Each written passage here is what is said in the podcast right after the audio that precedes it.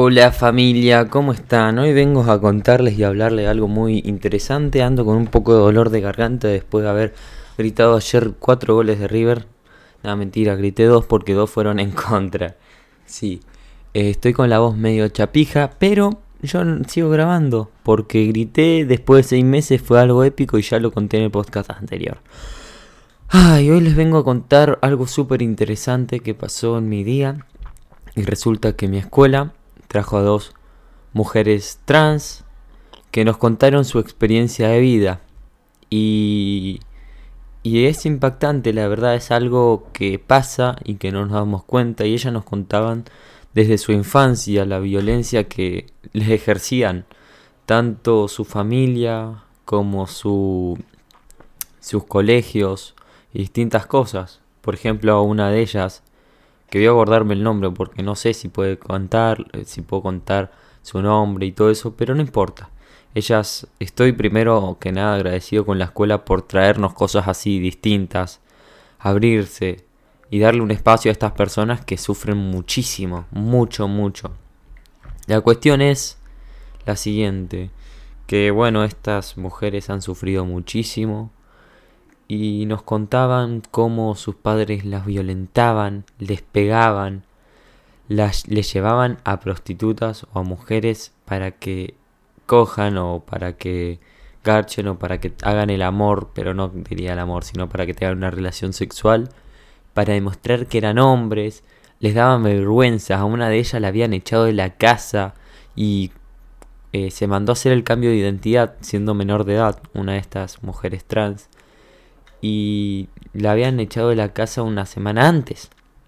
¿Qué pasa? A esta muchacha le llegó a los padres porque necesitaban la utilización de un mayor y ya la habían echado de la casa y en eso lo llama la madre por teléfono.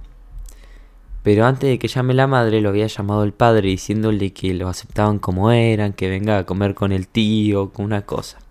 Y después la llama la madre diciendo que no vaya, que no le escucha el papá porque había salido con un cuchillo a matarla, a buscarla y matarla, por no aceptar como era una persona. Y eso no fue hace más de 10 años. Dios mío, el impacto que me generó la historia de esta mujer. También contaba que una vez fue un boliche y cuando salió los policías le habían pedido su documento. Ella dijo su nombre de mujer, como se había cambiado. Pero los policías le decían, no, dale hijo de puta, puto de mierda, esto, lo otro, decime tu nombre verdadero, ta, ta. Y ella no llevaba consigo el documento porque lo había tirado porque había dicho que no se sentía identificada. los policías se la llevaron, la golpearon, no la abusaron, pero le tiraron un balde con pis y caca y una paloma muerta dentro de la celda. Y decí que llegó una amiga con un testamento que la pudieron sacar antes que le hagan otra cosa. Es durísimo para mí escuchar eso y personas que vieron en carne propia. Una chica que tiene un año más que yo, mujer trans, estaba ahí nos contaba las cosas que tenía que hacer con 15, 14 años, cosa que yo por por mi experiencia, por mi contexto no he pasado y tener empatía ante esta estas situaciones me pone me pone a preguntarme distintas cosas. En un momento de la clase se abrieron el micro luego contar las dos sus experiencias y sus historias. Y yo vine y les dije, les pregunté, que me, les conté primero que me había sorprendido mucho las historias, que no me podía imaginar que esto le pase a personas, porque son personas. Y si no estás abierto de mente y sos transfóbico, sos homofóbico, te vas a tener que ir a trabajar porque en mis audios se toca y no juzgo cada persona es como es. Yo me fijo en la experiencia, en los valores de esas personas. Y mi pregunta fue la siguiente. ¿Cuál, ¿De dónde apoyaron esa fortaleza mental para poder seguir adelante en la vida? Para poder decir que quieren vivir un mundo así. ¿Cómo reaccionaban? ¿En qué se apoyaban? Y todos hablaban de un feminismo. O en la militancia. O tenían un conocido que la supo cuidar y meter en algún lugar. Ellas también nos contaban que habían pasado depresiones y habían pensado en suicidarse varias veces, pero tuvieron las dos una salida afortunada, ellas dos, que trabaja en la legislatura por distintas razones que no me acuerdo bien su historia, pero por ahora va bien. Y ellas lo que hacen es ir y visibilizar esta violencia que está sufriendo una parte de la sociedad porque culturalmente y socialmente está mal visto que una persona que nació como hombre se pase a mujer y quiera ser mujer o se sienta mujer. Y, y, y tenemos que... Ay, no, mira, un, un, una persona que nació como hombre y se quiere transformar en mujer. No entiendo. ¿Por qué juzgamos tanto? O si una mujer quiere ser hombre, ¿qué tiene? ¿Qué nos molesta? ¿Por qué tenemos que cambiar esto? Ay, son gustos, son personas, sos como vos. Nada más cambia su gusto y lo que disfruta y lo que le gusta. Es como si yo te dijera que no me gusta un helado, pero no por eso te voy a juzgar y te voy a tratar mal y te voy a recluir o te voy a matar. No sé, no, no lo entiendo.